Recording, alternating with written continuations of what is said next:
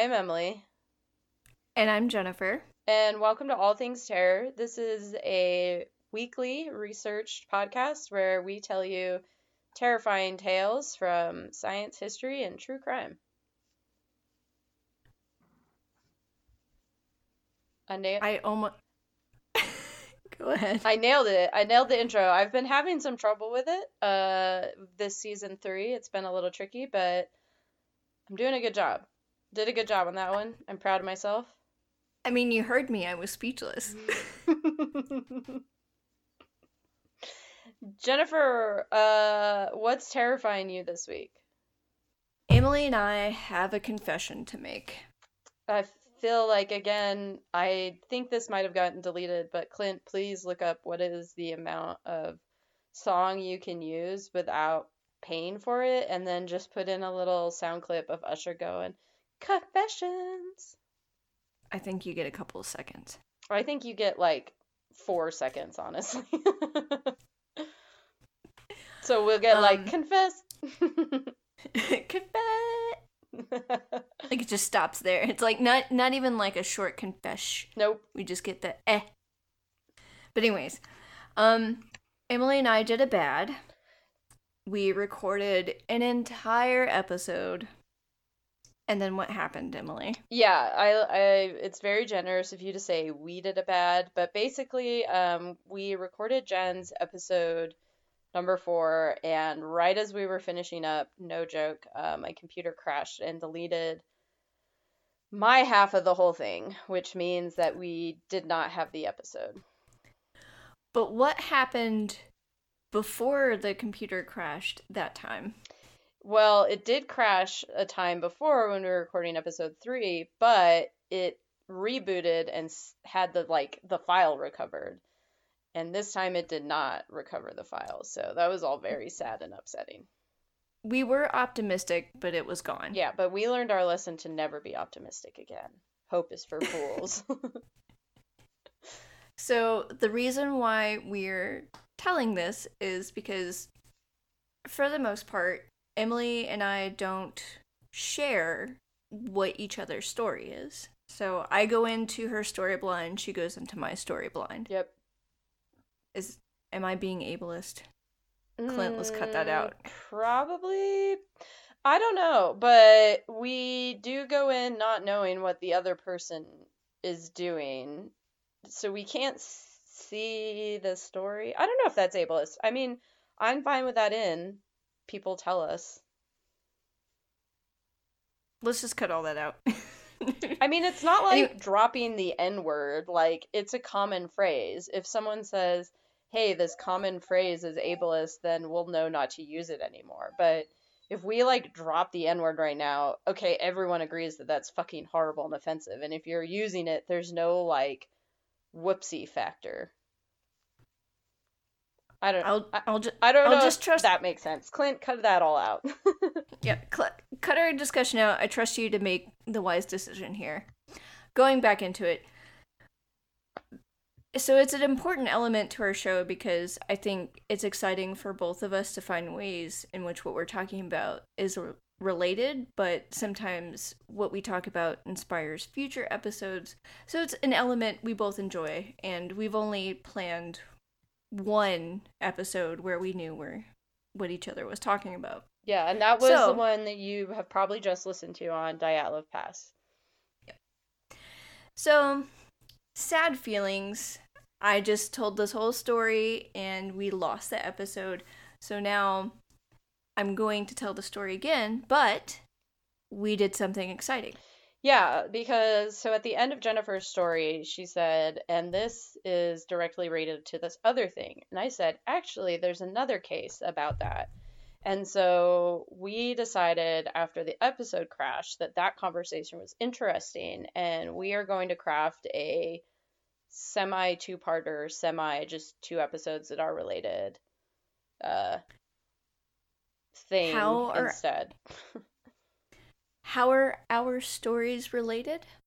So Jennifer told a story that involves um, something spooky happening, and then that spooky thing resulting in some extra spooky billboards. And Yes. I said, well, let me tell you about some other spooky billboard stories. So, our stories are about billboards. You're welcome. You're about to listen to potentially three hours of billboard talk. that sounds like the worst NPR show ever. Al- I wouldn't put it past him. right? Uh, I mean, they had car talk. Uh, billboard talk is right around the corner. All right, that's our next podcast. Clint is definitely going to kill us now because he loves NPR. Like, we're just going to get a text message from him that says, How dare you, in all caps, when he hears this. In in defense of Car Talk, which I did listen to that show religiously. Oh my god. Those god. guys were really seriously, entertaining. how are we friends? I fucking hated car talk. You know why we're friends. The pact. We're the secret that we can never tell anyone else. That's why. we're, we're Gemily,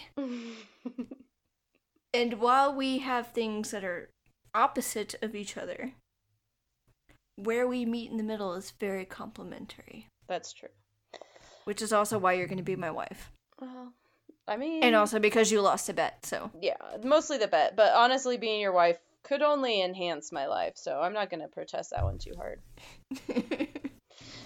So I will So- say one last thing before we get into the billboard stories. Um, you may have heard these stories before, but I know that both of us have gone out of our way to tell them in new ways or do some more research. So uh, definitely stick with us if you're like, oh, I know this.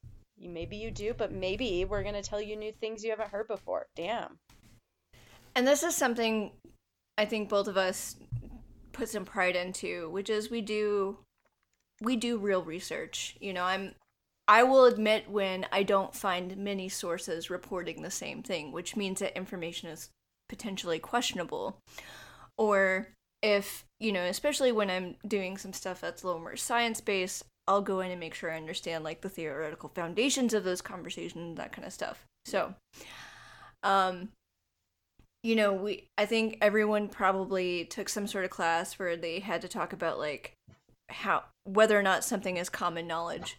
So for me, if I don't have at least Felix, you it's know, okay. Settle down. There's nothing out there.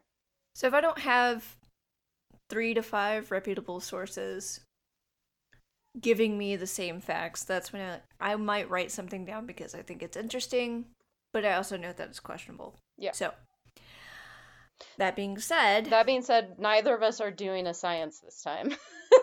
no sciencing this time, No. but there will be probably a mention of fire, Arson. fire arson. Fire arson. From now on, we even if we're not talking about arson, the phrase that is always and forever shall be used in this podcast is fire arson. fire arson. Yep. So, um, my story is about Christmas. George and Jenny Sodder and the mafia. Now, Clint, here's where you put in a tiny clip of the Charlie Brown Christmas. Christmas time is here. And then maybe something mafia related. That'd be cool. yep, thank you, Clint. Love you. Love you, kind of. So, 1224, 1945, in Fayetteville, West Virginia, the Sodder family was settling in for a fun and delightful, pretty regular Christmas Eve. I like the fun and delightful right next to pretty regular. I mean, sometimes regular can be fun and delightful. I mean, spoken like a true introvert. Shut up. So, um, George and Jenny have 10 children. Jesus fucking Christ. Her vagina is tired. Not to mention her patience. Oh my god. Well, but once you get that many kids, I mean, the older ones just kind of raise the younger ones, and it's just sort of like animals forming a pack at that point. We're not popular with mothers. Uh, listen, I say this more as remembering what I was like as a child. Like, children are fucking sociopaths, and like, yeah. No, I remember um, one of my good friends growing up had she was one of five and she was the middle one and like we would be playing and people would be like oh is your mom or dad home and they'd all be like i don't know and like if anyone started fighting they wouldn't be like i'm telling mom or dad. They'd be like i'm telling jonathan. And we'd be like oh, no no don't tell jonathan. Like don't tell the oldest brother. Because that would be worse. Like if you told their mom and dad they'd be like i'm trying to work or like build a shed or whatever the fuck i'm doing. Like don't bother me.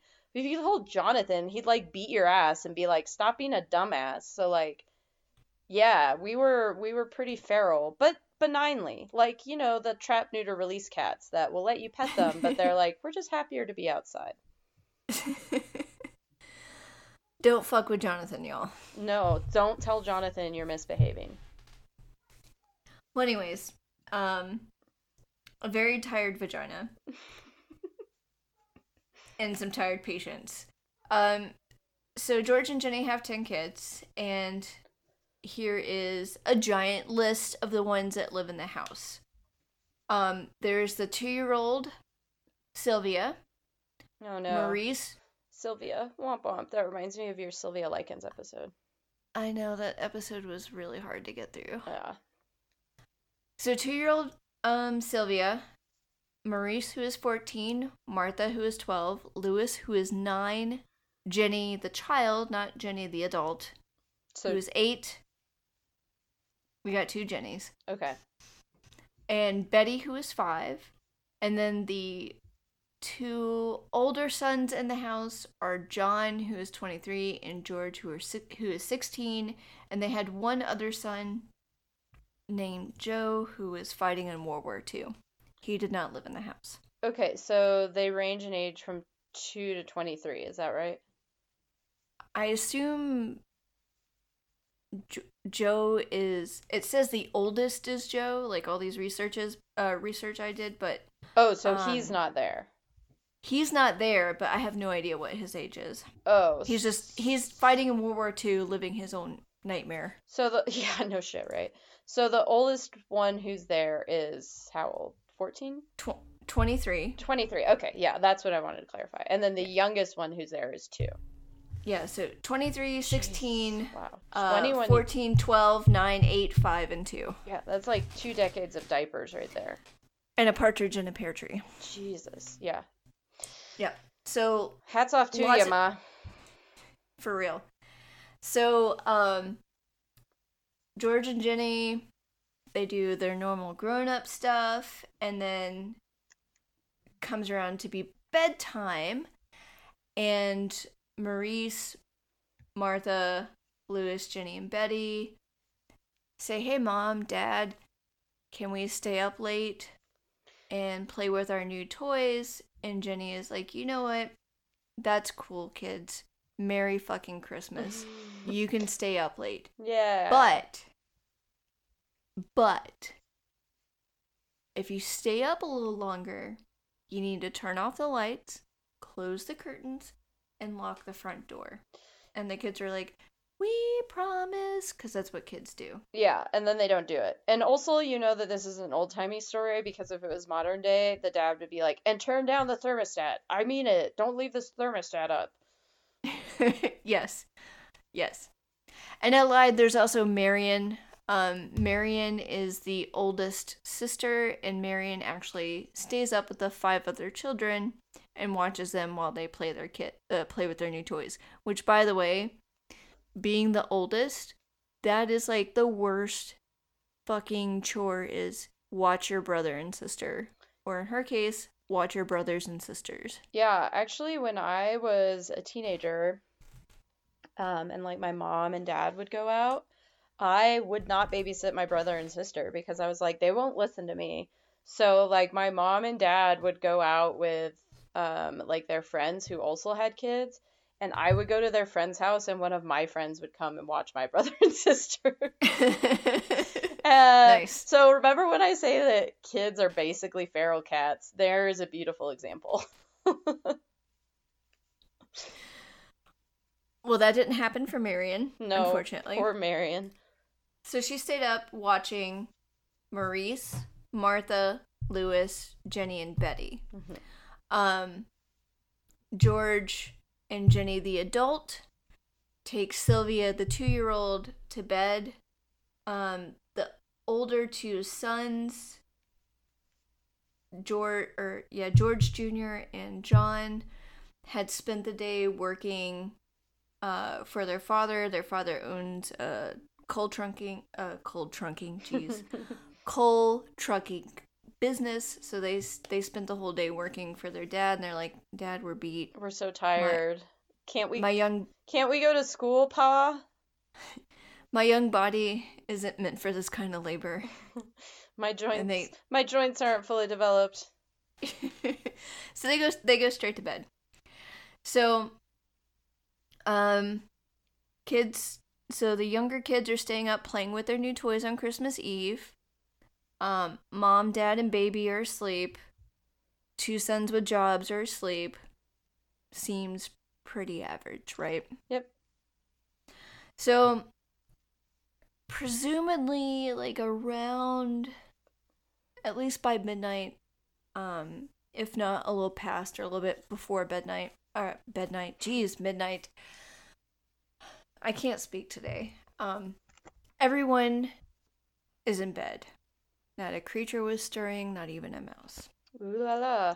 Hey, that's in public domain. We could say that whole poem if we wanted to, we can but we won't. i don't have it memorized otherwise i would Uh, Because- all I remember is sprung some like that there's something about a kerchief and a cap, and I'm like, they're sleeping in hats. And then he sprung to the window to see what was the matter, when what to my wondering eyes should appear but a miniature sleigh and eight tiny reindeer. That's it. that's actually pretty good but also yes why did people have sleeping cats I don't know. It's Okay. weird. I I feel like this is something I'm going to have to internet later. But anyways, so the whole family is asleep. Um so f- inside of George's office the phone rings. And Jenny is the one who is woke by the phone. Mom Jenny, right? Mom Jenny. Okay. She's also woke by a lot of societal issues, but mainly the phone. She answers the phone and she hears a voice that's unfamiliar. Um, the person asks for somebody who she doesn't know. It's a woman and she can hear like laughter in the background. And when she told that person on the phone like, "Hey, that person doesn't live here," they just kind of unlocked with uh unlocked, geez, hung up the call. And Jenny felt like that was a little bit weird, but didn't think anything of it. Oh my gosh, Jennifer, my story also involves a mysterious midnight phone call slash hang up. This is perfect. Perfect. We're really good at this. But anyways, so um and I'm going to pause because I couldn't actually get verifiable arrangement. So this is one of those I'm acknowledging I I'm not sure which facts are real facts, but the arrangement of the house is super unclear to me, but from what I understand um there's a bedroom downstairs and that's where the living room is and the office is and it sounds like where the older children also have their room and upstairs is where um, the younger children have their room okay. so jenny is leaving her bedroom i think from downstairs going into george's office which i also think i'm actually pretty confident is downstairs Okay. and as she is, it has to be logically, it has to be because as she's coming out of the office, um, she notices that in the living room, that all the lights were on in the house and the doors were unlocked and the curtains were still open. So she's like, you know what? Goddamn kids. You had one job. Okay, three jobs. And you didn't do any of them. But, you know, the good mother that she is, you know, she goes in, she locks the doors, closes the curtains, turns out the light, and she's probably like, well, they're playing with their new co- their new toy, so also they're like Five. you know, children, yeah, that aren't fully formed in their maybe uh conscientiousness yet. So she does all this stuff and she goes back to bed. So Jenny already had one interruption in the middle of the night. She's gonna get not great sleep, but you know, she's back to sleep. Then a little bit later, uh, what happened was that Jenny heard like a sound. So, and I believe this is taken directly from Jenny's account of what she heard because it's in several of the sources that I looked up, but she hears like it sounds like something like somebody threw something on top of their roof. She just hears like this noise. Like a thump. Like yeah, and I actually just smacked the desk. I'm sorry, Clint. I'm speak with my hands. It's what I do. Yeah, but you can thematically leave that in because it works. Boonk. if you can actually just make it louder and like reverberate it and add some distortion, that would be great. Yeah. Perfect. so what she heard was like a like a thunk and then the sound like something is rolling on the roof. And it sounds like she sat and listened for a little bit because at that point um nothing really happened after she heard that sound so she went back to sleep. So jenny has now been interrupted in her sweet christmas eve slumber twice. Well, I will also say if she lives with 10 other people, like I live with three cats and a dog, and I'll wake up to sounds and just be like, shut up, and then go back to sleep. Like, you just get used to sounds coming from other people and like other living things. So I'm sure she like listened to hear if like, is anyone crying? No, okay, it's fine, and then like went back to bed. I, I think that's probably fair Right. So here's a noise, goes back to sleep. And roughly around one o'clock in the morning on on Christmas, she woke up again. But this time she woke up she woke up again because she smelled smoke. Oh, it's a bad way to wake. And of course, this was the real waking up because she gets out of bed. She see she sees fire in George's office, Mm. which is on the first floor. And of course, grabs Sylvia and wakes up her husband. Yeah, that would be a very terrifying way to wake up. Yep. Jenny, the adult, Sylvia, the baby, George, John, and George Jr., plus Marion, all escape the fire. Like they're on the first floor, they get out. Yeah. But the fire um, coming from George's office had actually gotten to the staircase and basically created a fire barrier preventing um, Jenny and George from getting to their children that stay on the second floor. So, and also remember, this is fire. So, hallway was filled with uh, smoke. uh, uh, fire arson. This was fire arson. hallway was filled with smoke. Um, smoke in- inhalation is a very real thing. There are flames covering the stairway. Really not supposed to go up and down stairs during a fire, people. If your house is on fire, please avoid stairs. yeah. Please avoid them. Also, most people who die in a fire die for, or a plane crash, die from smoke inhalation, not from like being burnt up. Yes. So George and Jenny did what they could because they did the right thing. Instead of running up the stairs, they scream upstairs like, "Hey kids, ah, fire, arson, Fire arson, Um, jump out the window. burning reindeer, I don't know, something is happening, please get the fuck out." So everyone that gets out of the house gets out of the house. So once they get out front and they take a- account of who is there, they're like, "We're missing children." So the flames of course are are growing quickly. Now i've seen pictures of the house. It's you know relatively small to dis- uh, to today's standards. And previously we talked about how fire doesn't spread laterally easily. Well, this is a very old, like extremely wooden house. so I like the phrase extremely wooden. very wooden. It is so wooden. Yeah, I mean, fire doesn't spread laterally easily, but it can spread very fast, especially if there's oxygen and something combustible. So, yeah, an extremely wooden house would not last long.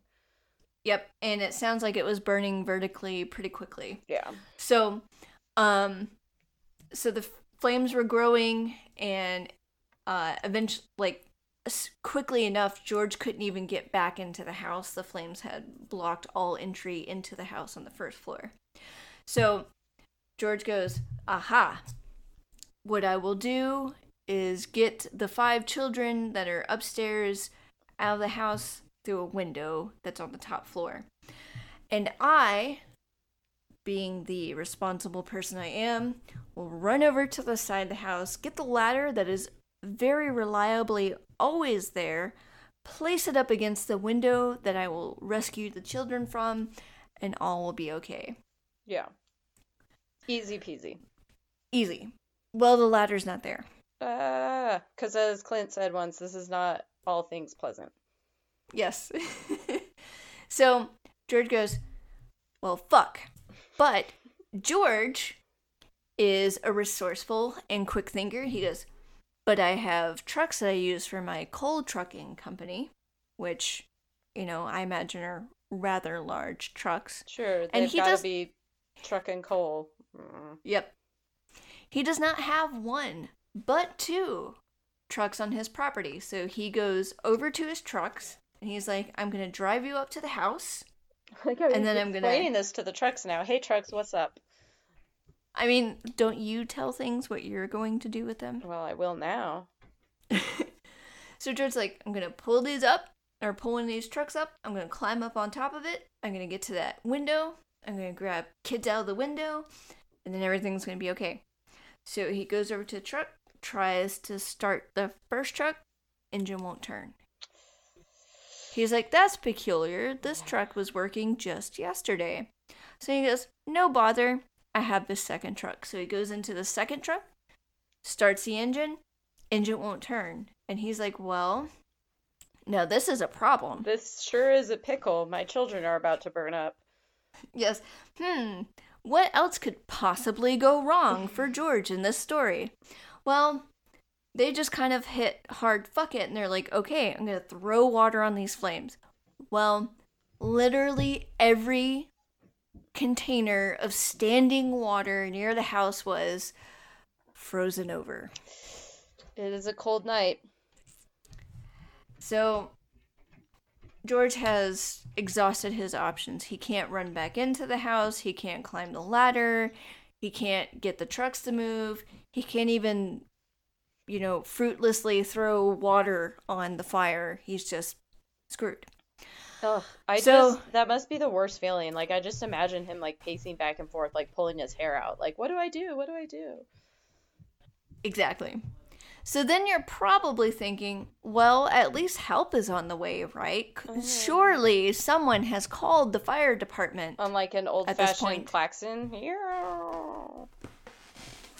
Well, not with that sound. I will have you know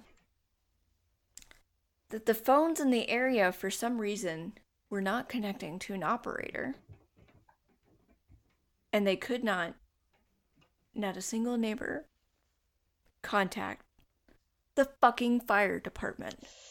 Once again, I mean, I know that you and I like history, but this just further sets up our point that the past sucked. I mean, this has nothing to do with smelling like poop, but this is, you know, wildly inefficient to have to talk to an operator to get you somewhere else. Yes. It was very puzzling, but finally. Especially because Je- uh, grown up Jenny had gotten that phone call. Yes, yes. Grown up Jenny got a phone call.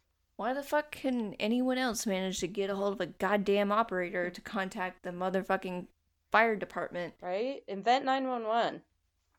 You might be saying, Yes, Jennifer, why is that true? Oh, don't worry, dear listeners. I have the answer to that. So, um, eventually, a neighbor was able to, I don't know how eventually, and I don't know which neighbor, but neighbor was able to They're contact. like, quick, Jimmy, run into town and tell Ted what's happening.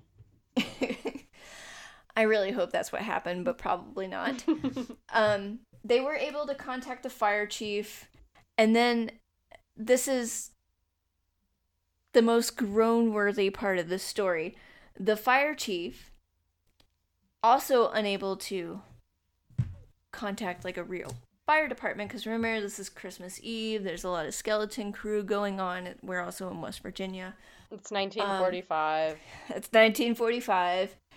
Um, the fire chief had to call a firefighter, who would then call a firefighter, No. who would then call a firefighter. yeah, so, so like on and an so on and so on. old-fashioned PTA phone tree. Yes. Except hopefully the message didn't get confused. Like, Right. somebody's house is on fire turned into I would like a ham sandwich is a problem. right. So, um, eventually, the fire department arrived at the Sodder family house. Um, the time was approximately eight o'clock Oh my god. in the morning.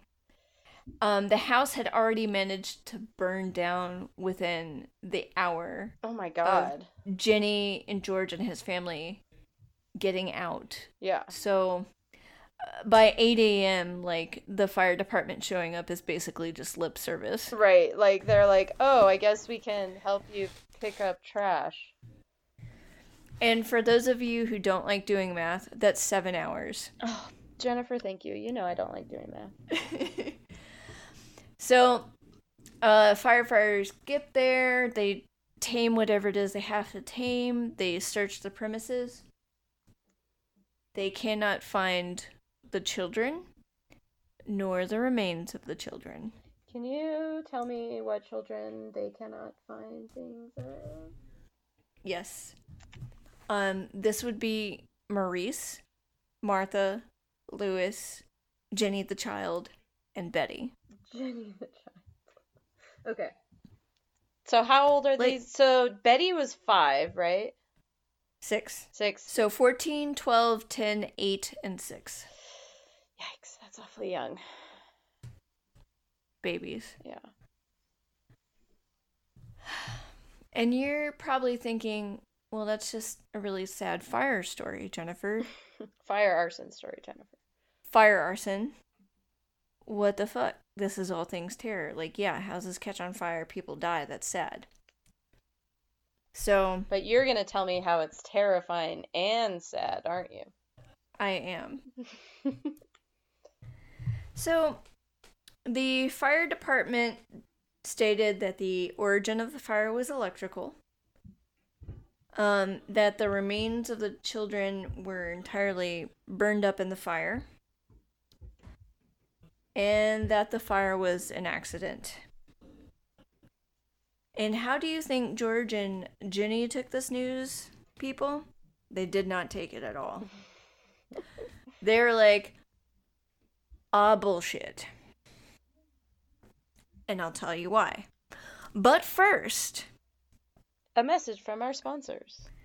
a message from the sip of water I'm about to take. Water. It keeps you hydrated.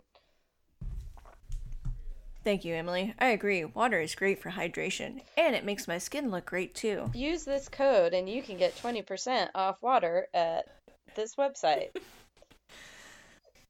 That's the worst coupon code ever. Well, listen, give us better sponsors and then you'll get better coupon codes. That's fair enough. We have zero sponsors. I like to think of Clint as one of our sponsors, just out of all of the pain that we put him through that he continues to put up with. That's fair. Anyway, Thank you, Clint, for sponsoring us. now give us money. So- Here are the things that George and Jenny found interesting. So, first off, remember what the fire department said that the origin was electrical? yes. Well, George was like, that doesn't really track. Because my house was recently inspected and rewired. Mm. So, my electrical is fucking on point. Really? I didn't know that. Like, Yep. I mean, I had heard of this story before, but I did not know about the recent electrical happenings. Yep. It was rewired and inspected. Hmm. Um then George had another point which was why weren't my trucks working? Cuz they were totally both working just the other day. And now you're telling me that this mysterious fire was not at all connected to my trucks not starting up. And by the way, since we're talking about trucks not starting up, what the fuck happened to my ladder? You know where I found this ladder?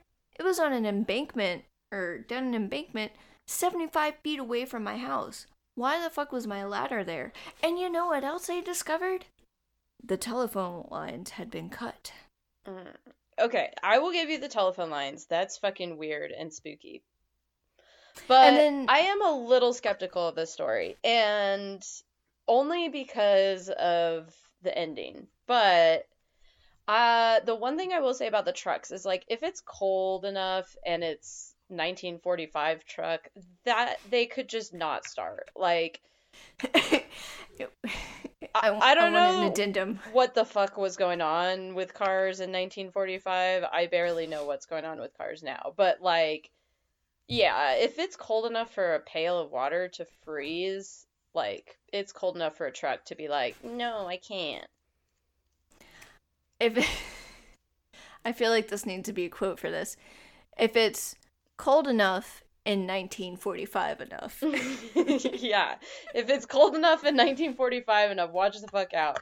That's kind of bad news for me because I live in a really old house that was probably new in 1945 and I don't have central air. I have old ass radiators and it gets very cold where I live. So it could be cold enough in 1945 enough like half of the year where I am. So It sounds like you need a vacation for half of a year. RIP me.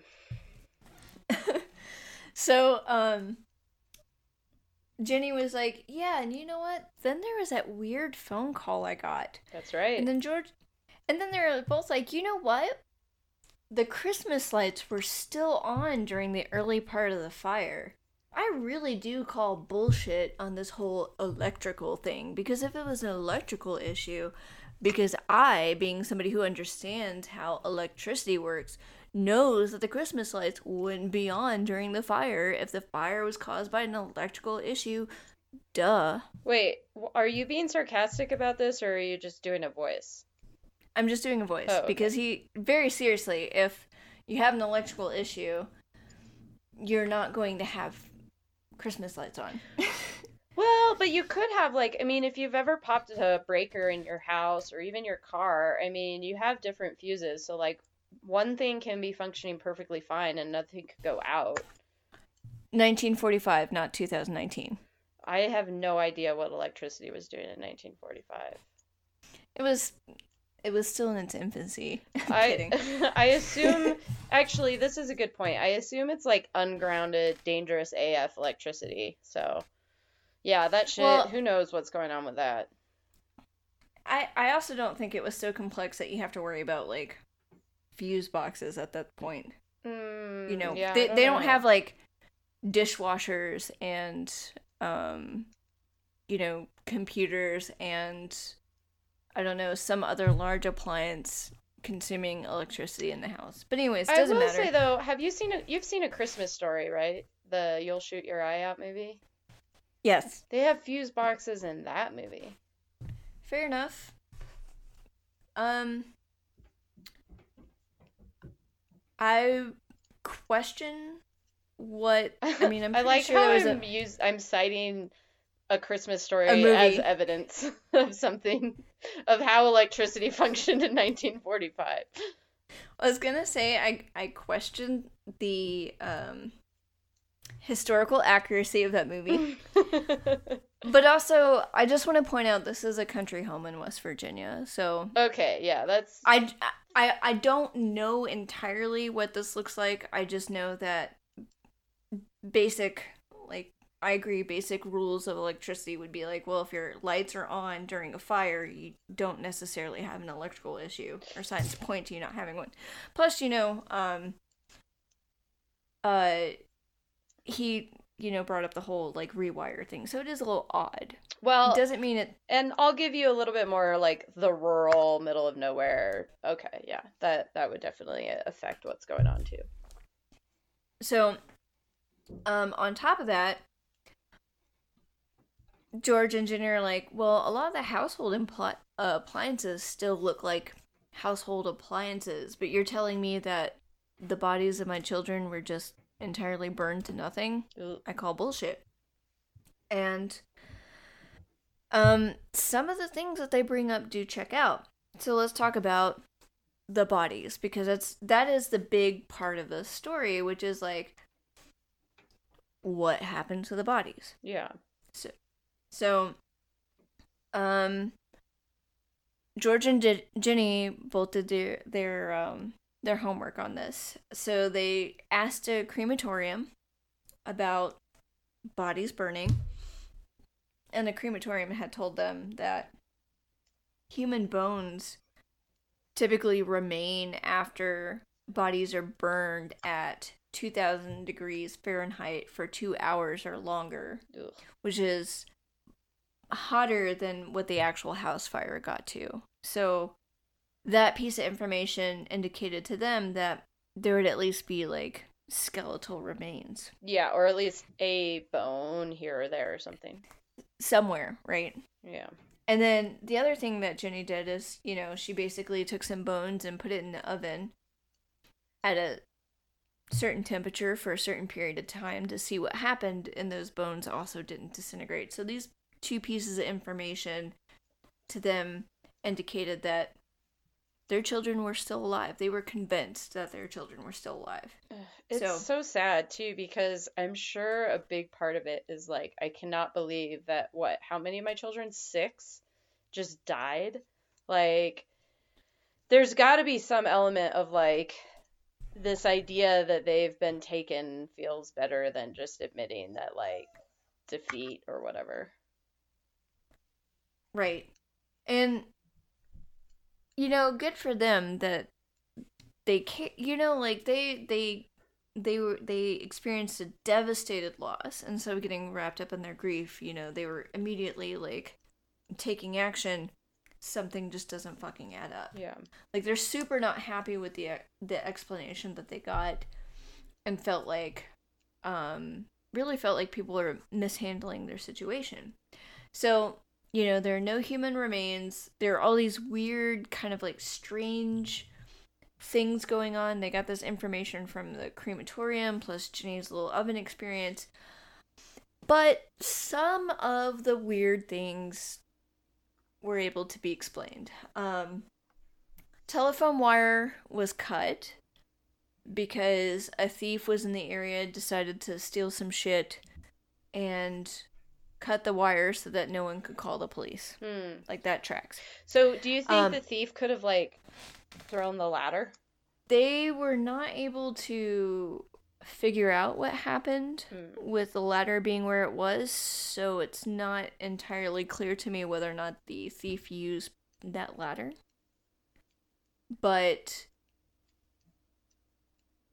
um just from what I read, it doesn't seem like where the ladder was found was anywhere conveniently located to the telephone pole. Okay. So weird, Mhm. but thief decided to steal some shit during a fire arson. uh, or before a fire arson happened. It also, um, they were able to find an explanation for a phone call. They actually were able to track down the woman who made that call and was like, "Look, there was drunken merriment or something like that, and I did totally make a wrong phone call. My bad." yeah, totally normal explanation. Yep. So, and you know, investigators didn't have any reason to think that like she had some sort of nefarious involvement in plots or whatever against the Sodder family. Yeah. So, things that still aren't adding up is the ladder not being where it normally is. The car's not starting. Well, the truck's not starting. Although, if it's cold enough in 1945 enough, Yep. That could explain it. yeah. Christmas lights still being on during the fire. What am I missing? Bodies. Bodies aren't there. Bodies aren't The there. thump on the roof. the thump on the roof, um, which was really suspicious to them. So, um, just like any reasonable person trying to figure out what happened, um, George and Jenny got a billboard.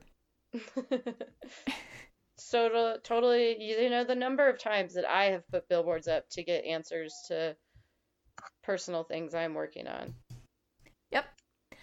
So, this this billboard is um is really charged and is extremely accusatory because so it's placed on Route 16 I believe in West Virginia. It offers a cash uh, reward for information about their children that they're pretty sure are still alive. Yeah.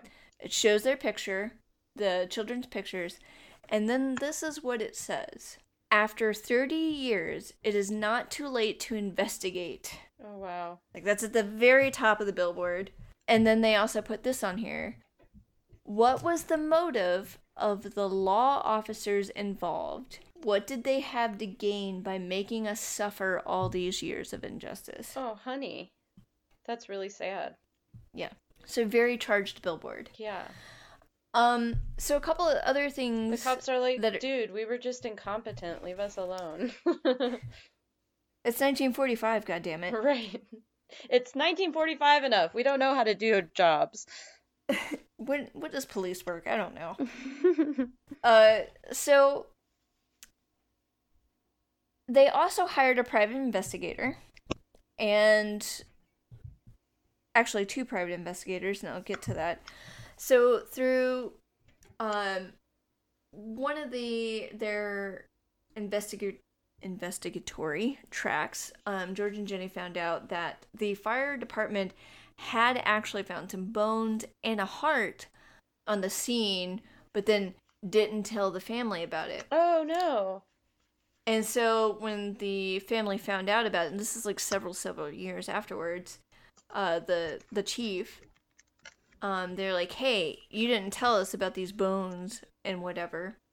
So um, the chief took them to the site where they had found the remains, and um, when they tested the remains, it turns out that the heart was actually beef liver, and that the bones belonged to someone that was older than any of the children that had uh, presumably perished in that fire.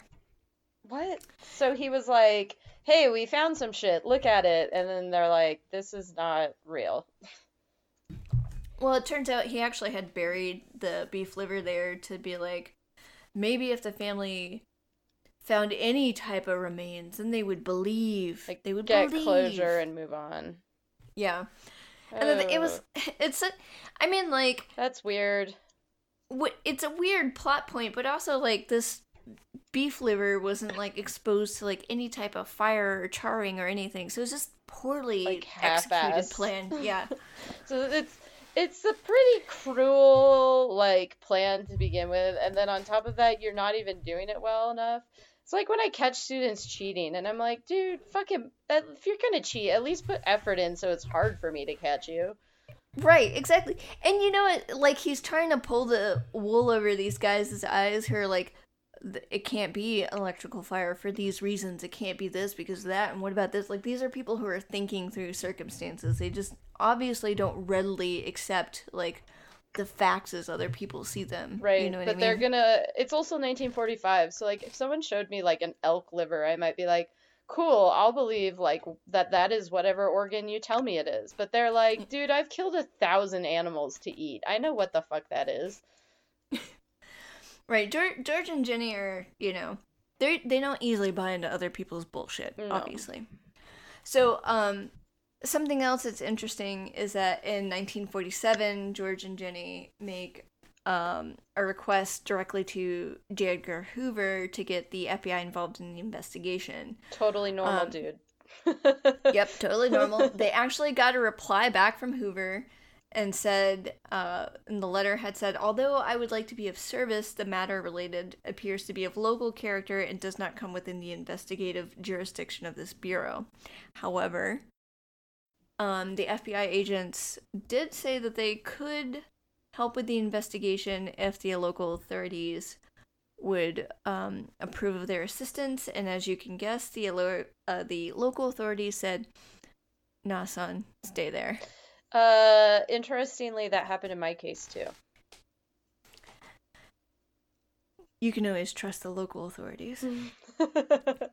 so, um, something else that uh, was pulled up during the investigation requires a little bit of backstory, but I will jump into the backstory and then I will let you guys know when we're getting back into the weird fact. So, George and Jenny Sodder are actually both Italian immigrants, and they both came to the U.S. as children. Obviously, not at the same time. They didn't know each other back then. They were not married as children. they were not married as children.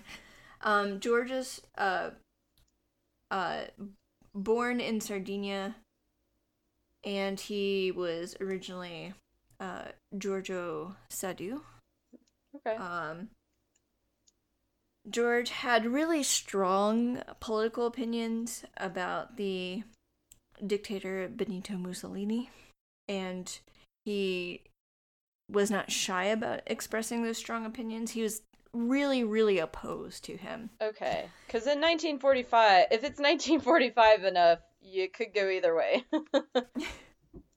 well, and, and George's po- opinions weren't popular.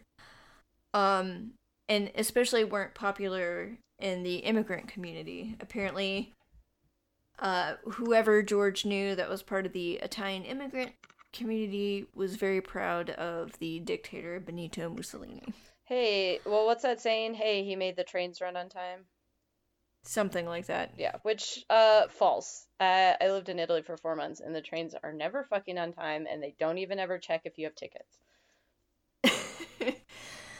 Good to know. yeah, we used to not buy tickets, and the one time the ticket inspector came by, we just hid in the bathroom for like 15 minutes, and then it was fine. So, raw youth. so, um, so George was that guy that people always roll their eyes at when they, I don't know, just imagine like. Uh, it's Giorgio. He's on his thing about the Mussolini again like that. An extreme, yeah. He, well, an extreme dissenter, yeah. They're like, oh great, George is being angry about Mussolini, and I don't agree with this. That would just be like. We're down at the imagine- pub. But we're just trying to relax after a long day, Georgie boy. We're with you. Relax. You know, just imagine trying to. I I imagine that the people that were upset with him are like people that believed 9/11 happened as the popular majority of the world believe 9/11 happened and George is the guy who's like it was an inside job. everyone's so tired of George and his inside job except in this case George is actually right unlike the people who think it's a 9/11 is an inside job that Mussolini is actually a horrible person. yeah, well, I mean, it must have brought George some comfort then when Mussolini was strung up by his ankles in public. Celebrated, perhaps even. Yeah. I don't know. I make no assumptions, but I just know that George, according to people, had very strong opinions, and it made him not a super popular guy. So a so man. What what does that have to do with the Sodder, whatever's happening? Okay, so it's important because a man tried to sell George, and I heard like I read like three different types of insurances. So it's like fire, um, life, or uh, house insurance. I don't know. It's some type of fucking insurance. Yeah. And George is like, no thanks, I'm totally good. And the salesman's like, but yeah, you need to buy this insurance. And George is like, no, I'm good, son. Come on, Jennifer, do a, do a cartoon Italian accent. The no. I'm not doing that. good call. So eventually, like, through. I don't know what it is with, like, a certain portion of the population not accepting a rejection, but after being rejected. of the male population. I didn't say that. Heavily implied. Stop spoiling things, Emily. um, so after being rejected several times, apparently this guy like blew up at George and he was like and he said your goddamn house is going up in smoke and your children are going to be destroyed. You're going to be paid for the dirty remarks you have been making about Mussolini. Oh, yeah. this is- a, guy who clearly lives in the area who of course because george is a mou- loudmouth according to the world understands george's political alignment and um, what the private investigator was able to find out is that the same man this very same man that threatened george served on the coroner's jury that decided that the fire was an accident Oh, yikes. Yeah, that feels bad. So we have that. We have a fire chief like planting fake evidence. We have a local invest uh, authoritative investigators not accepting FBI help, plus all those other things. And George and Jenny are like, "This is a fucking conspiracy against us." So, which we will get a little more into. So another weird piece of evidence that uh, George and Jenny got a hold of is that there was a bus driver who said that um he had saw what looked like somebody throwing fireballs on top of the on top of the roof. And Fireballs. yeah, and Jenny was like, "Huh, fireballs?" Because I remember that one of the times I woke up, there was like, you know, a sound and like something rolling off my roof. And you know, George's theory was that that was actually a pineapple bomb meant to set the house on fire. So, um, one other weird thing I'm going to mention that happened, and then I'm going to explain why George and Jenny thought that they might specifically be being targeted, is that it was around the 1960s. Um, George and Jenny received a photograph of a younger man that had a really strong resemblance to Louis.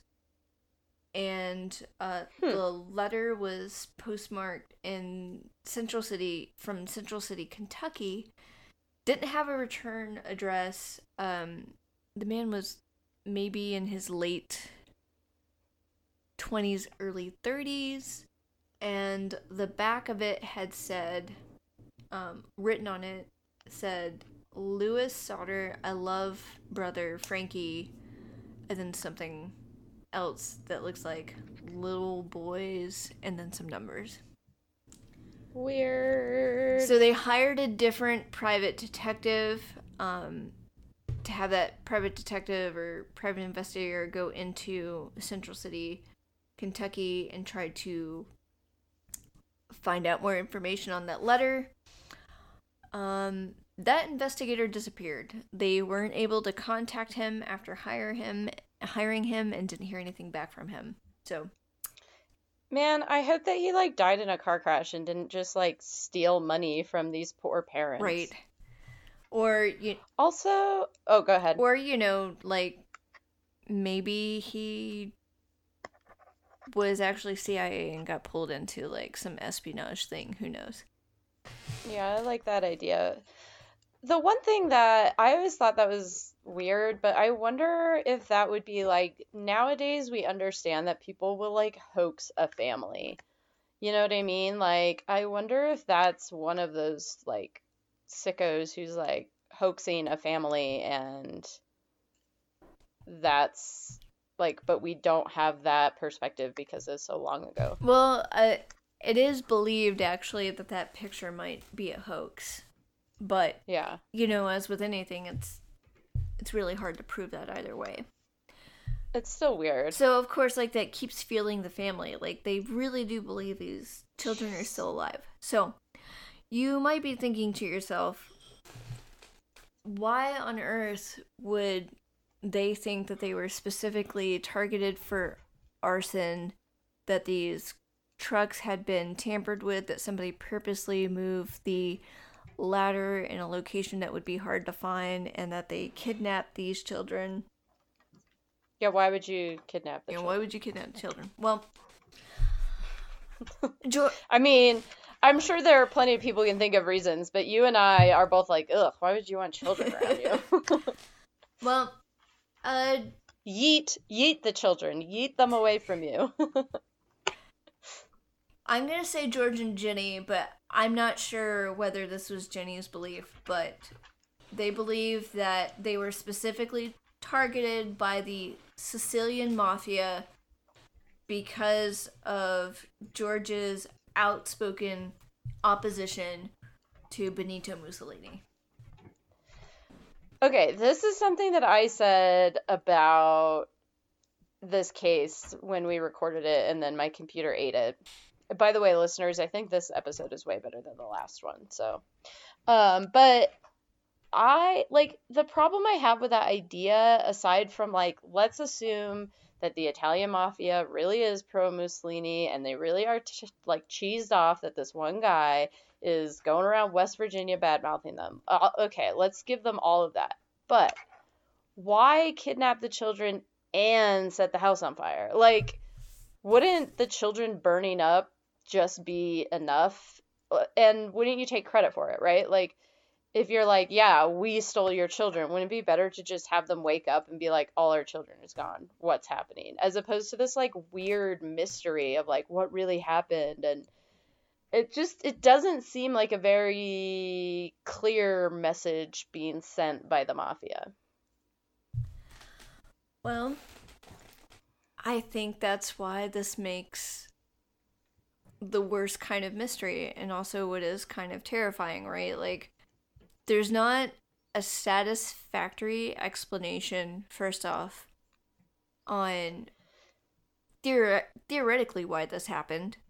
There's Yeah. not a satisfactory explanation on the police and fire department side because I'm going to be first to admit it, they did a shitty fucking job at investigating it. And of course, like, George and Jenny didn't really help because they bulldozed the area and put up a memorial for their children. Yeah. And then, you know, the other thing that I guess like really kind of kills me is this family has spent their entire lives, including Sylvia. She was the surviving children, and now, uh, surviving of those children, um, before she died, and then all of their grandchildren, like to their deaths, are trying to f- figure out what happened to these five family members, and they never got answers. You know, they spent their whole lives not knowing. Yeah. Well, did the children like the surviving children were they like with their parents on this or were they kind of like dad and his weird hobbies? Um, it sounds like everyone was on the same page. That everyone believed that the other children were still alive, Yeah. and that they just continued their investigation, trying to figure out what happened to their family.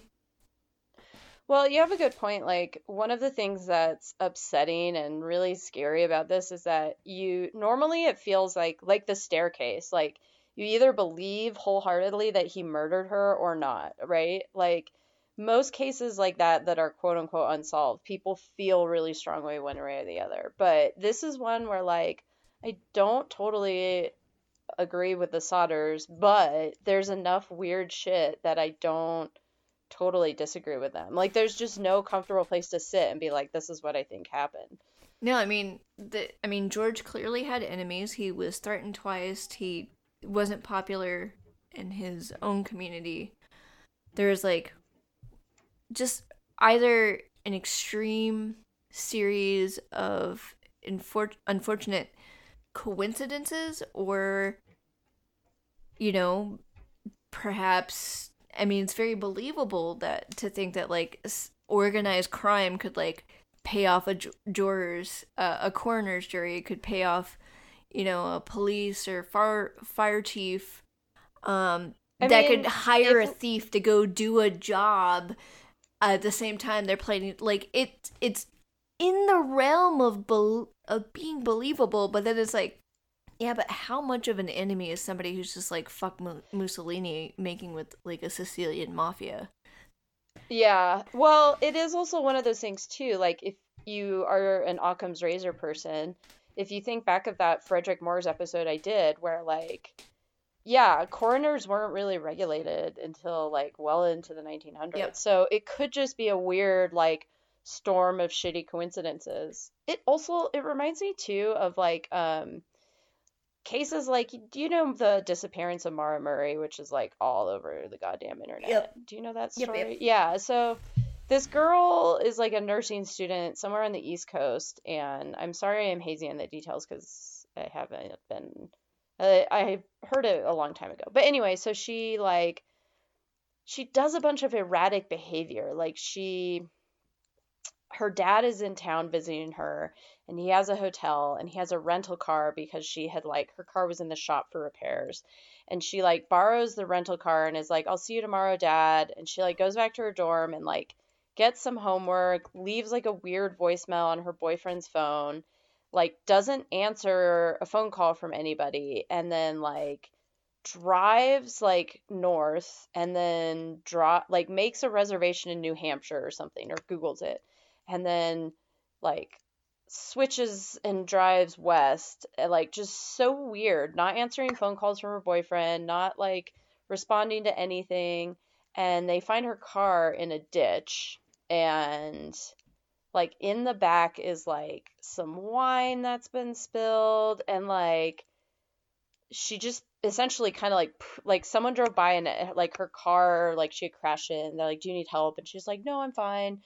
And then she just disappeared. And like i think what is most reasonable is that like someone drove by and like abducted her and then probably killed her. But it's such a big spooky mystery because of all her weird behavior before she disappeared which probably has nothing to do with why she disappeared right like but those stories where they're like well yeah she did something crazy and then she disappeared like they might not be connected and it might be something like that where all of this stuff is really fucking weird, but like maybe it has nothing to do with where the children are.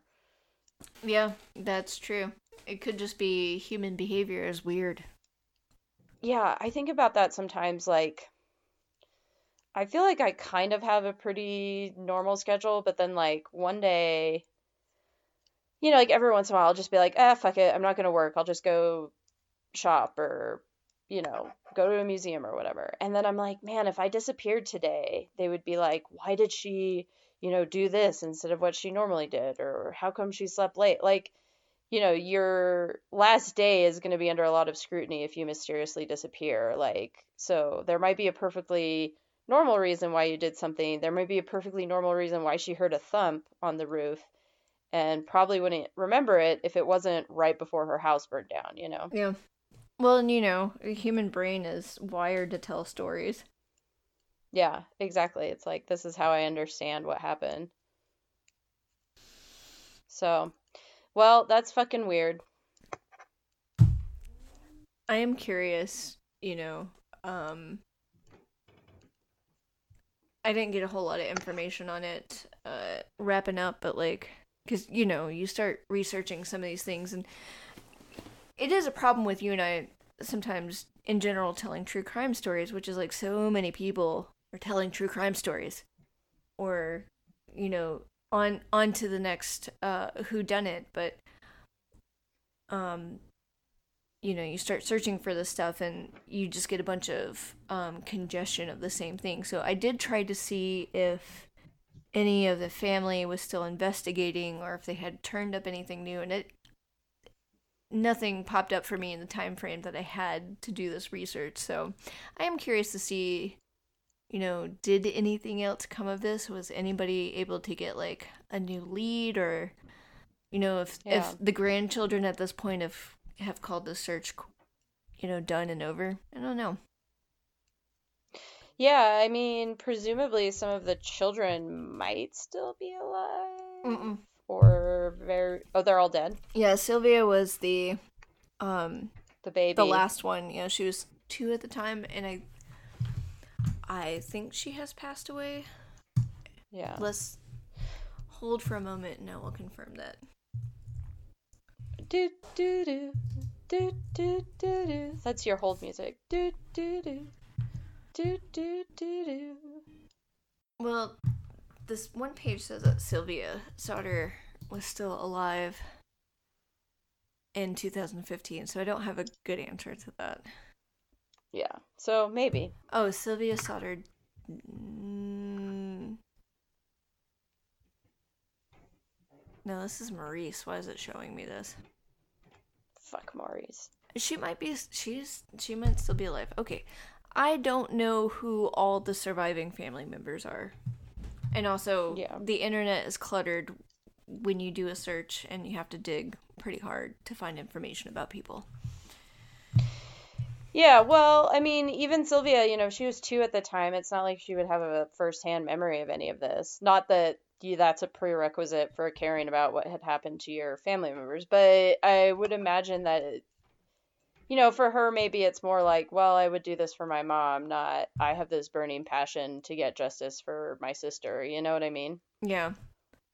like I don't I feel like I'm being cruel, but I just mean like if you had a firsthand memory of it, I feel like you might be more inclined to crusade for it. Whereas if you're like I this all happened before I had any memories, you know, it feels maybe more like a distant story. Well, she she did promise her family that she wouldn't let the story die. So like I said, yeah. the whole family was really fucking dedicated to this whole situation, but um It's sad because that makes it seem like they were a really like close family that liked each other, you know. it sounded like they were a close family. I mean, Yeah. that that uh that Christmas that they were having just sound like an ideal Christmas. Like open some presents, get special permission from mom to stay up a little bit later and play with toys. Yeah, like it does feel very much like a Christmas card or something. Yep. But And then it becomes a Halloween card when it all burns down. so I guess the question is is were the children kidnapped Well, or did they die in the house fire and somehow there was just an impossible lack of evidence? I am inclined towards the latter, but I will give you that it is really weird and spooky. It gives it's a story that gives me like the creeps and it is weird. There's a lot of weird stuff around it. What do you think? I mean, I still think a kidnapping is highly plausible. All right. I This is the podcast of Emily and Jennifer having very big differences. Go clean your house. I'm not saying mafia did it. What I'm saying is that potentially I- children being kidnapped is probably closer to a real truth to me than their bodies just burning up and there's no evidence of remains because that's just not how fires work.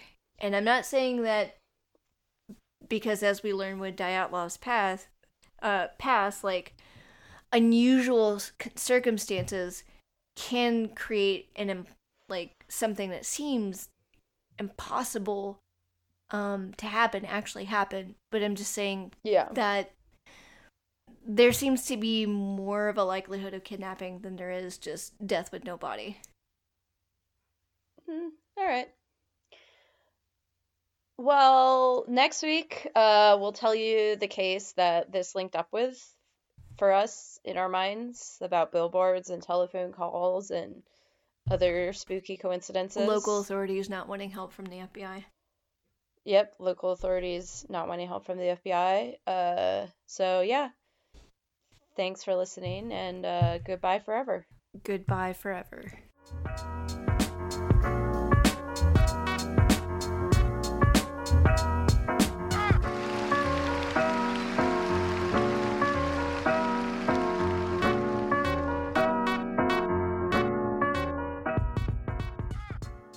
All Things Terror is written, recorded, and produced by two amateurs, Jennifer and Emily.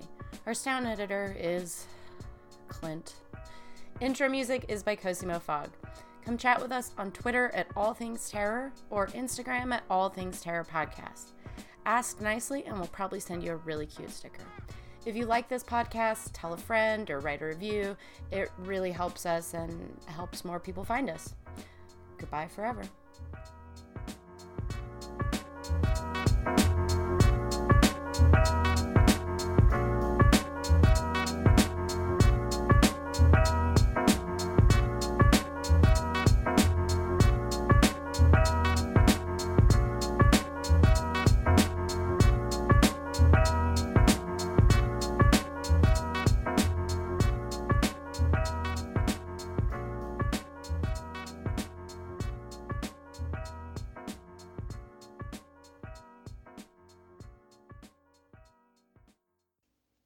The fact that I just did a bunch of laundry today.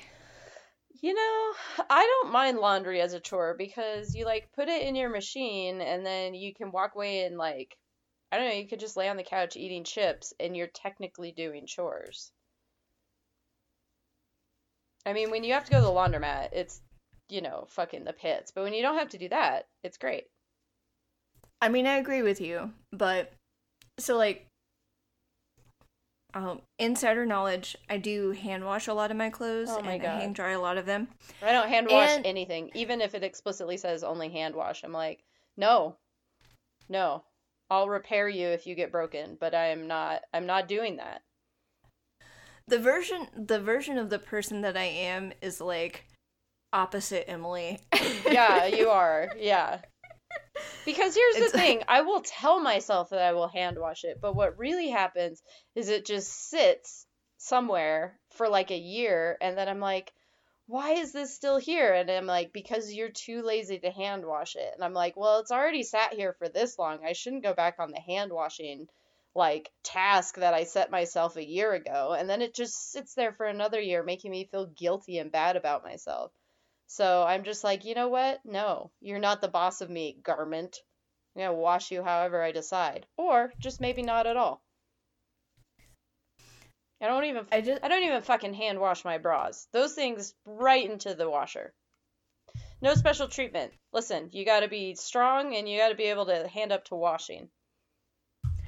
So it's like, hi, I'm a minimalist, Emily. I'm a maximalist. In fact, I'm gonna just go ahead and maximize this conversation. I have so much underwear, Jennifer, that I I have over 30 pairs of underwear. And I know this because I change my underwear every day, but I can easily go a month without doing laundry.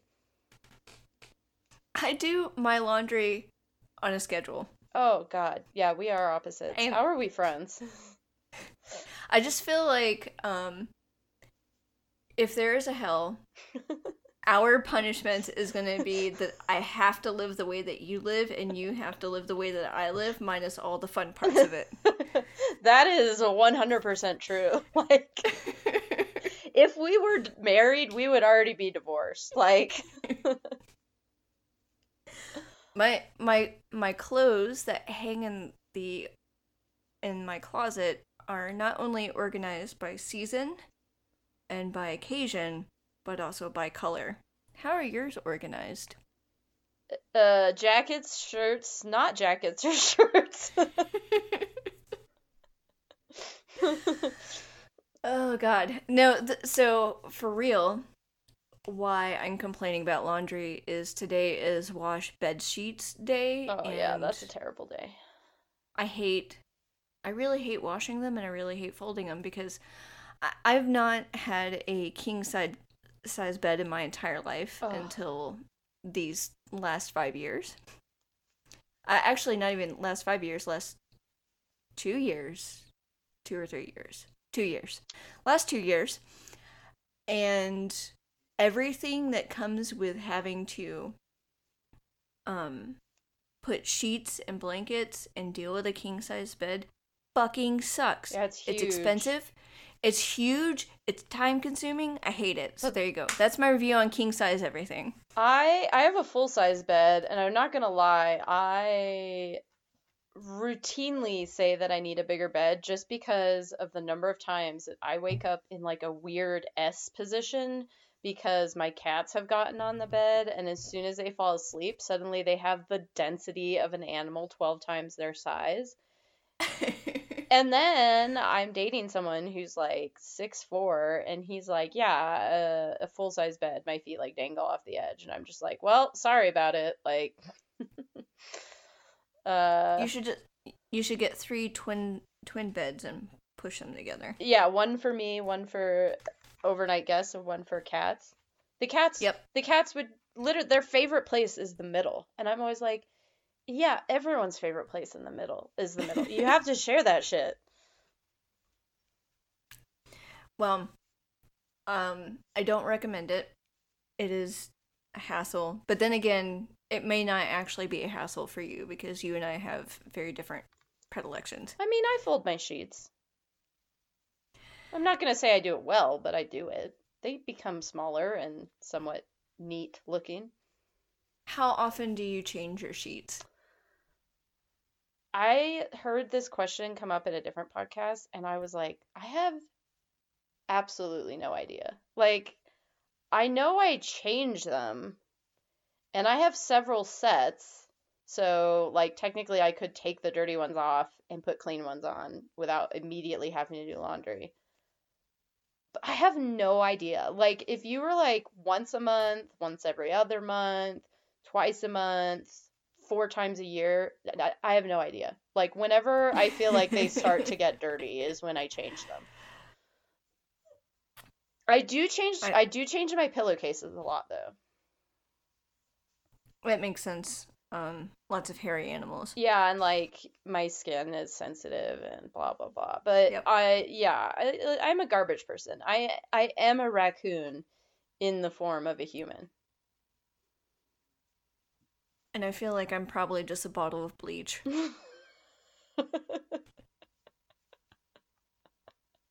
I I I I'm being hyperbolic, people. I I do I'm fine. Here's the thing. I prefer cleanliness and organization and an extreme lack of clutter.